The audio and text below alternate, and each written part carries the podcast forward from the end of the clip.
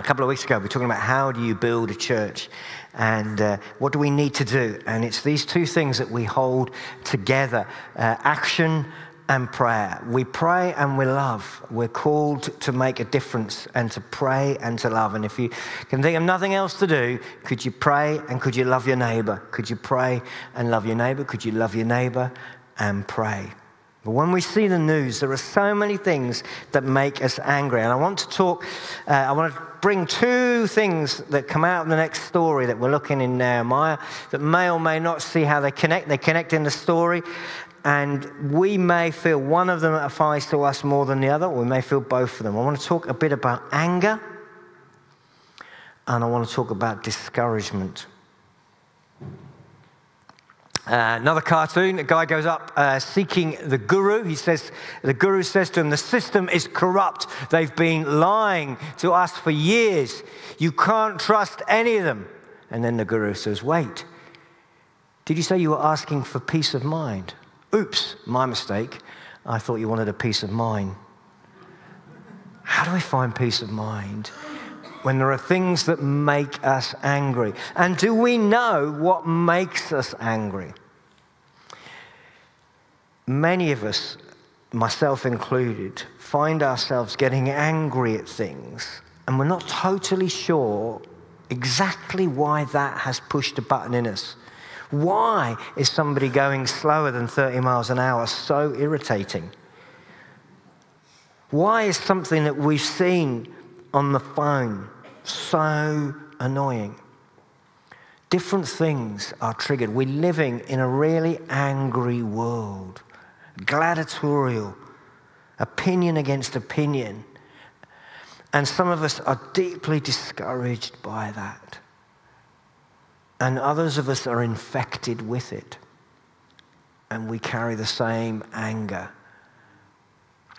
I want to look at anger and discouragement in equal measure in Nehemiah chapter 4. If you've been following us, you'll know where we are in Nehemiah, but just for those of you who have joined us tonight and preaching through the Old and then the New Testament, uh, turn and turn about. We're in the book of Nehemiah. Nehemiah is a guy who's living hundreds of miles from Jerusalem.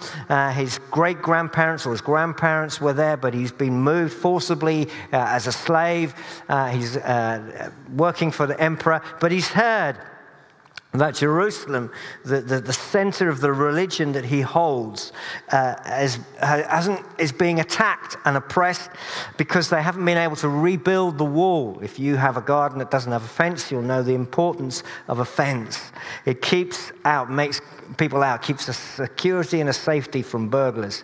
And he hears that the wall of Jerusalem hasn't been rebuilt over 100, year, 100 years or more, and that the nation is uh, weak and vulnerable. And he's greatly distressed by this, and he turns to God for, in prayer for a number of months. And then he, he, he gets the opportunity to say something, and he says, Lord, uh, send me. He says to uh, Emperor Artaxerxes, I've been practicing that name, uh, he says, Send me. So he sets off uh, hundreds of miles and he goes to the people who are defeated, who are discouraged, who are downcast, who are living in this ruined city unable to worship God in the temple with any security or safety because the walls are broken down.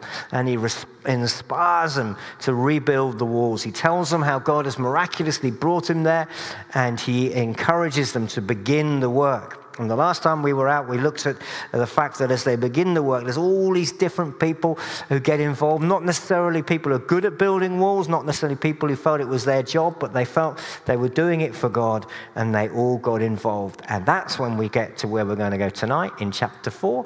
And we come back to the guy called Sanballat. Now, Sanballat was the governor uh, in charge of this area. And it says he became angry and greatly incensed. Now, it's not really that clear why the guy gets angry. What the, what, surely it's a good idea. He's in charge of an area. The people are fairly downtrodden and depressed and oppressed, and they get raiders who come in and steal things and capture things. They're not really a very secure community. And, and Nehemiah comes and inspires them to build a wall. He ought to be pleased. This is going to make his territory more safe and secure. Surely it's a good thing. But he's angry. Why is he angry? Does he know why he's angry? What's going on? It may well be that he has a sense of feeling embarrassed and threatened. Maybe his failure of leadership has been exposed and it's abundant to other people because they're now rebuilding the wall. The he, thing that he didn't bother to do or he couldn't get others to do or he didn't feel was necessary to do, that is now being done. And maybe he feels it makes him look bad.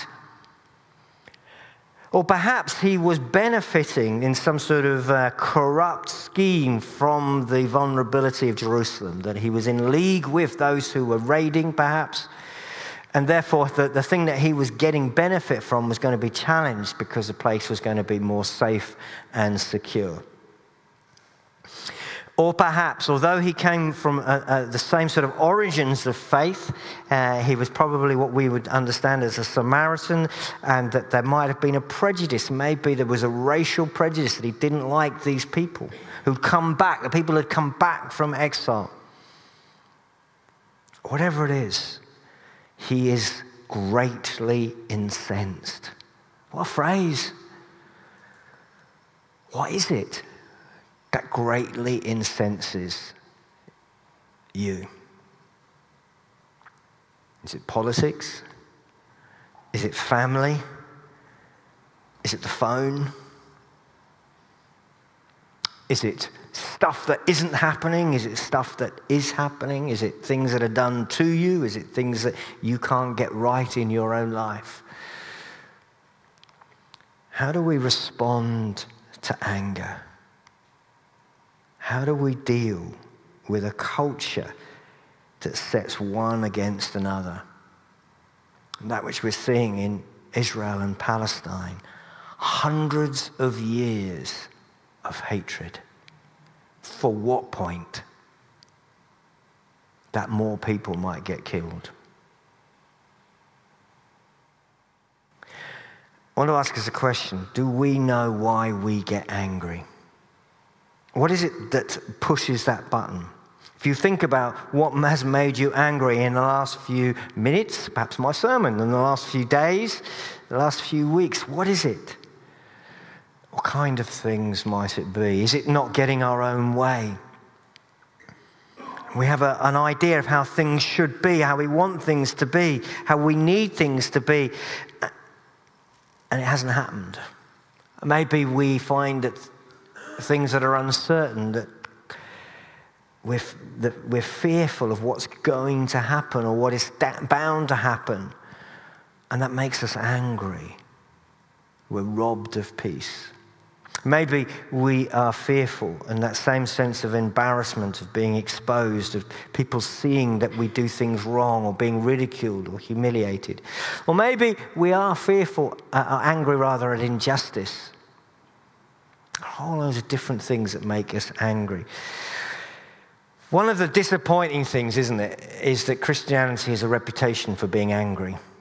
In fact, more than Christianity, religious people have you, how many times, if you had a pound for every time somebody said, if we got rid of religion, we get rid of war, we'd all be rich people, wouldn't we? And we have a reputation, maybe just, maybe unjust, in the media for getting angry. And it seems to me that sometimes, as I observe, that there are two types of anger within Christians. And in some sense, you may say equally, they're both legitimate, but it's unusual to find them both in the same person. In other words, we're normally angry about one thing or the other. Let me try and explain. One area is what I might want to call immorality. We're talking about personal behavior that may be consensual, but it damages an individual. It's ethical, it's to do with morals, it's to do with a lifestyle, it's to do with a way of behaving. And although the people who do that do that freely, sometimes that makes us angry because we may see or believe that there is a damage to them. Whole areas to do with sexual behavior, perhaps, or to do uh, with other moral issues. That's one area. And there's another area which I'm going to call injustice, which is about not the individual, it's about how whole communities, whole groups of people are affected by behavior that they haven't consented to in any shape or form, but is done to them. War, global warming, areas of political or multinational oppression and injustice. So there are these two different areas. And what we often see is that those who are uh, religious swing in anger from one to the other. So it may be that we identify and recognize in ourselves that the, the, the, the, sort of personal moral behavior is the thing that makes us really angry, but we're kind of ambivalent about injustice. We kind of feel sorry for those who get blamed we kind of feel sorry for those who, who, who, have to make decisions or are affected by big decisions. So sometimes you see the religious who are exceedingly angry about personal moral behavior and kind of ambivalent about structural injustice. But then you come across other religious people who are very angry about structural injustice, but kind of ambivalent about personal behavior. I wonder where we feel we are. Which one of those pushes the button? Or would we say both? It's unusual for both. And I want to suggest that there is perhaps a better middle way of trying to hold the both in tension, which means the anger is perhaps less intense but more constructive. And you may already be angry with me for not being angry enough about the thing that you feel religious people ought to be angry about.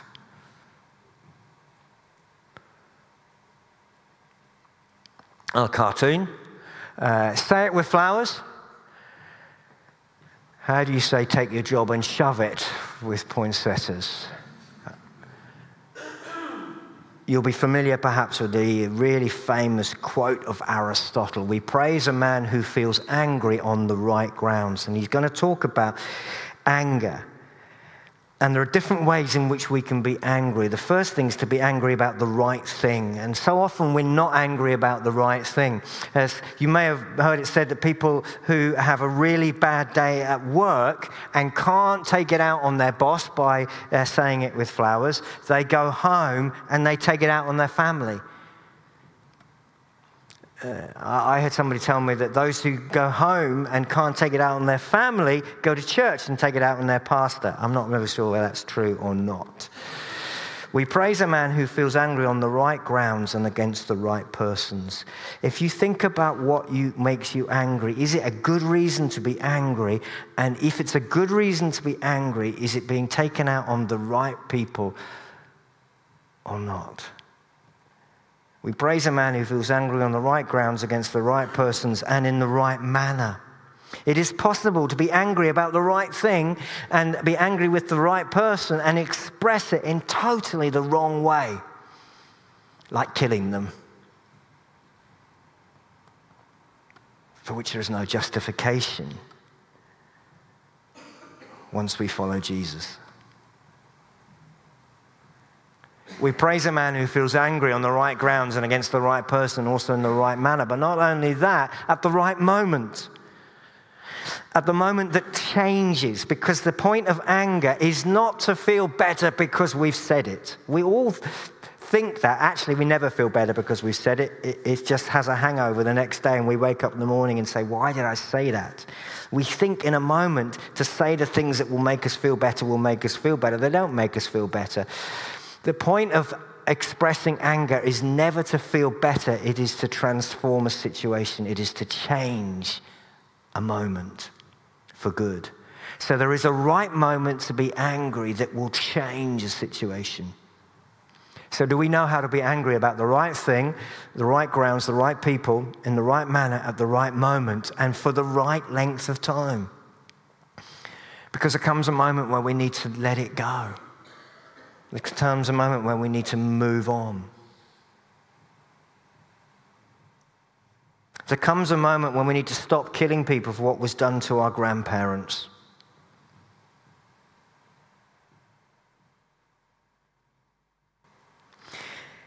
So, what makes us angry? And the second question is this is do we know why we make other people angry? I, mean, I don't want to alarm you unduly, but the chances are you have made somebody angry certainly within your life, quite probably today.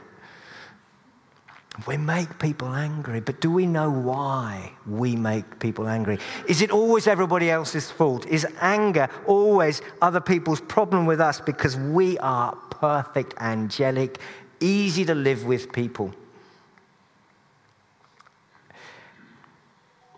I have fully come to terms with the recognition I'm not an easy person to work with or live with. And Sue and the boys and the staff team are saints.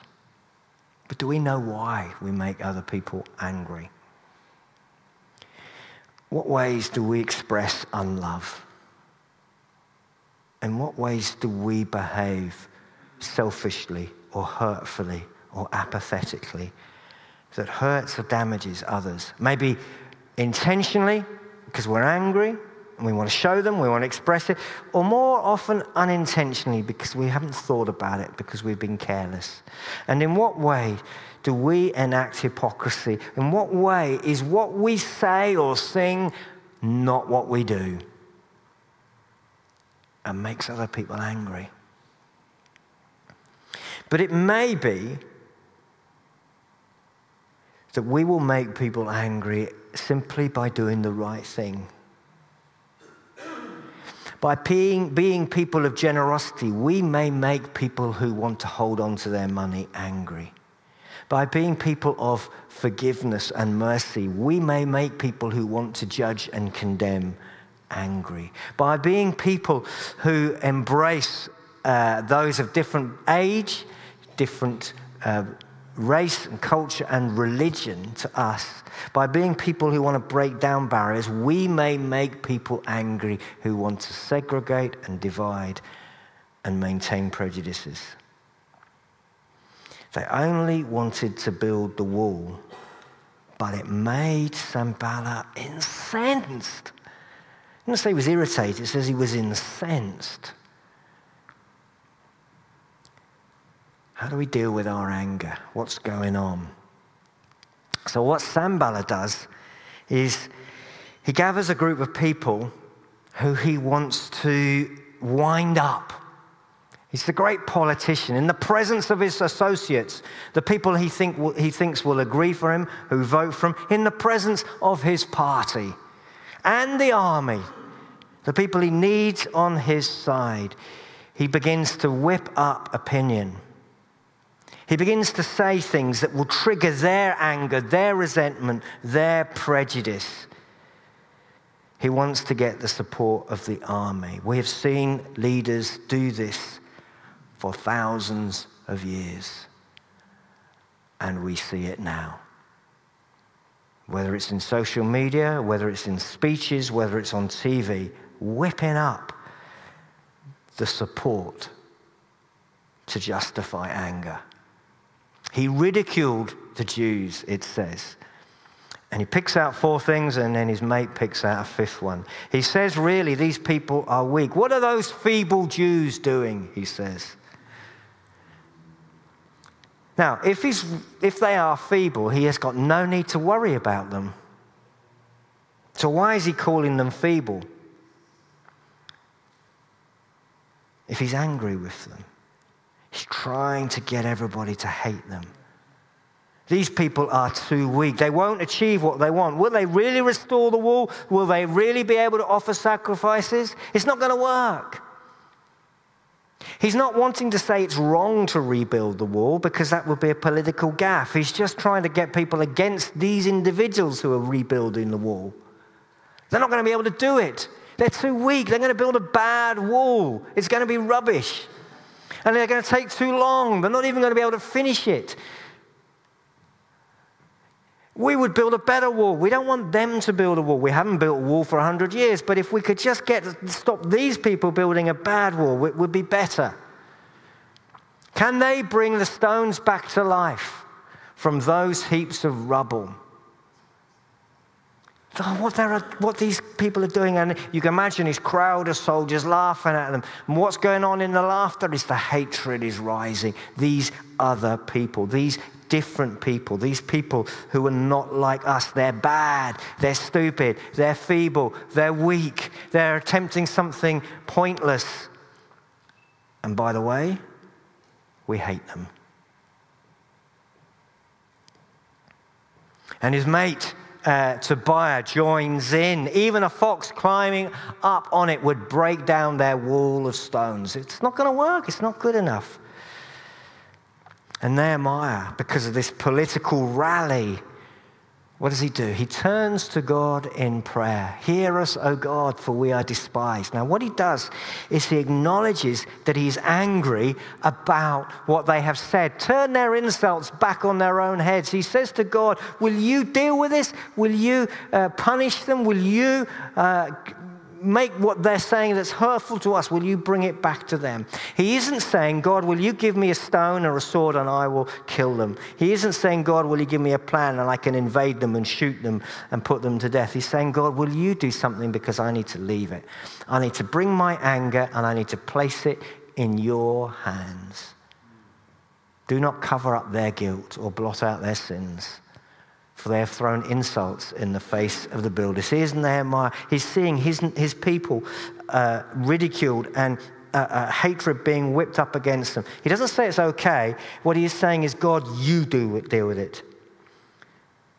You're going to see that he's saying, You deal with it because I'm simply going to get on with the job you've asked me to do, which isn't to fight them, it's to build the wall. He wants God to act on, on their behalf. And there may be people that you are very hurt by and very angry with. And we need to give them to God and let Him deal with it. Whether He deals with that in the day of judgment, or whether He transforms them before that, we let God deal with it.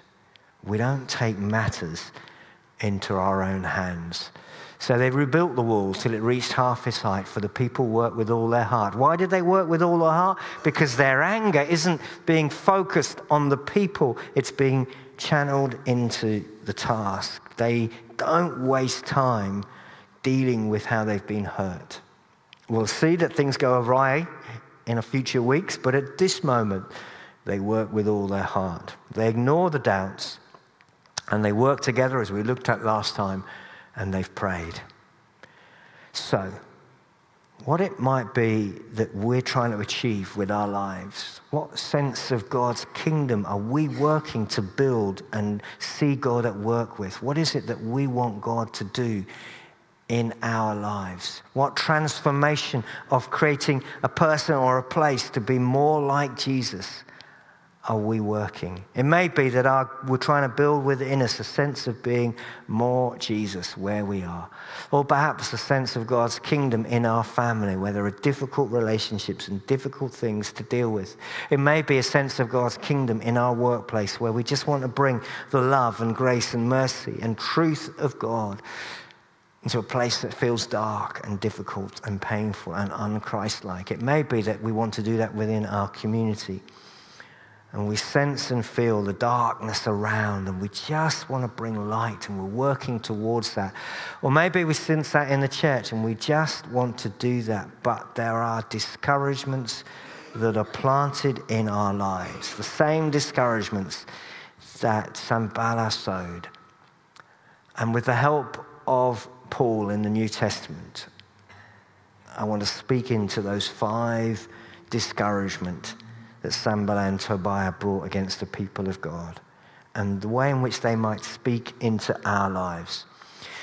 And in particular, two books that Paul wrote, one called Philippians, the other called Second Corinthians, that talk of a God who comes in the midst of pain and difficulty. And if we are discouraged and if we are feel we just can't do all that God has asked us to do, and we sense and feel voices, maybe voices physical and literal, people saying, We don't believe you can do this. Or maybe the voices are part of our past, God has, uh, that, things that have been spoken over us in childhood or in other broken relationships and we've lost confidence. Or maybe the voices are just simply Satan, the evil one, coming and saying, You're not good enough, you're not going to be able to do it. They're just possibly Philippians and 2 Corinthians will speak into our lives. So, that first one, he calls them feeble. It may be we feel too weak. We feel unequipped to be a Christian at school, at work, at family. It just feels too difficult. And Paul tells us that God said to him, My grace is sufficient for you. My power is made perfect in weakness. We may be facing really difficult things. And actually, weakness is good. What is far more difficult is this sense of we're fine, we don't need to pray, we've got all the skills, we've got all the resources, we know exactly what we're doing, we're doing it all in our own strength. All of that tends to lead to disaster. When a people or a group or an individual come, God, I can't do this without you. And we want to spend an hour in prayer or a week in prayer or a night in prayer because we just feel weak. He says, My power is made perfect in weakness. And the second charge that Sanballat brought was that they won't be able to achieve what they were going to do. The walls will never be rebuilt. And it may be that we have a feeling said by others or just spoken in our minds to us. We're not able to do it. It's not going to work. And Paul had learned that he can do all things through him who gives me strength. And these are words that may be apt and important for some of us tonight. When that voice says, You're never going to be, you're never going to change, you're never going to change that situation at work, you're never going to sort out the family, never going to do it. I can do all things through him who gives me strength. And the third charge was that it will take too long. And we look at the task and it's huge and it's massive and we have no idea where to start or how to complete it. And Paul says, I have not obtained everything. I acknowledge that where I want to be, the race is a long way from the finish line. But I press on. I press on. I just keep going to take hold of that for which Christ Jesus took hold of me. Brothers and sisters, I do not consider myself yet to have taken hold of it. I haven't finished it. I haven't completed it. I, I, it seems bigger, but the one thing I do is I forget what's behind. I forget what isn't done. I forget what I've messed up on. I forget the, the, the struggles and the opposition. I forget that, and I focus on what God is asking me to do tomorrow at 9 o'clock or 9.30 or whatever it is. I press on. Keep going, persevere towards the goal to win the prize for which God has called me heavenward in Christ Jesus. It may be that we just feel it's too difficult. It's too difficult. But we have this treasure in jars of clay. What does that mean? It means that God puts preciousness into ordinary, broken, fragile people. We are not spectacular pottery we are that embarrassing homemade thing that we made at school that's all wonky. And that's okay. Because the power is not from us, it is from God. And He says, Look, we were hard pressed on every side, but not crushed, perplexed, but not in despair, persecuted, but not abandoned, struck down, but not destroyed. And the same God is with us. It may be difficult, but it's not going to be too difficult. And we will get to the end. And we may feel it just won't be good enough. And Paul says, In all my prayers, I always pray with joy, being confident of this, that he who began a good work in you will carry it on to completion until the day of Christ Jesus. God has done a good work in us. He has begun it, He wants to continue it. We may be discouraged, we may feel that other people, other voices are saying no. But the Word of God is that when His Spirit comes in, it completes. So we're going to pray. I'm going to invite Sheila to come and rejoin. We're going to pray into a couple of things and then respond together uh, under her leadership. Uh, first thing I want to just pray about is anger.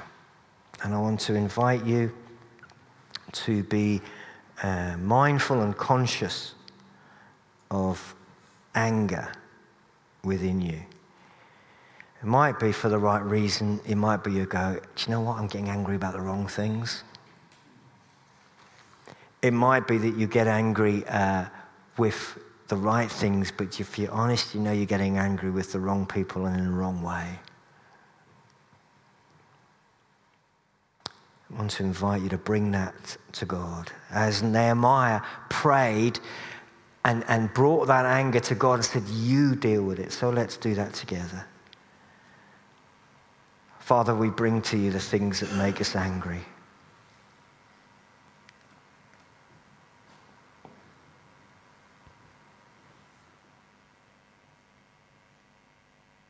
Some of it we know makes you angry. Some of it we know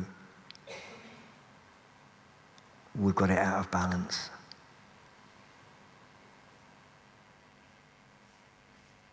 Lord, we ask that you would hold and take our anger, that it may be channeled in a way that is helpful and constructive, that brings change, not hurt.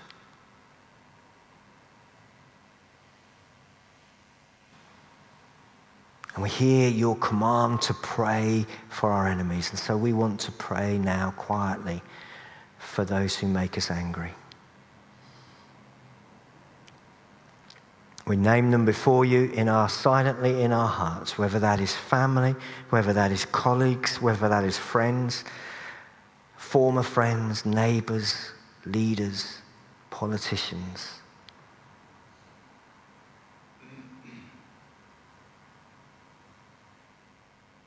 We dare to ask your blessing on those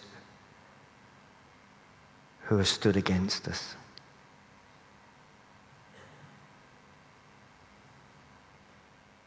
And we ask for your forgiveness when we've expressed anger in a way that was wrong.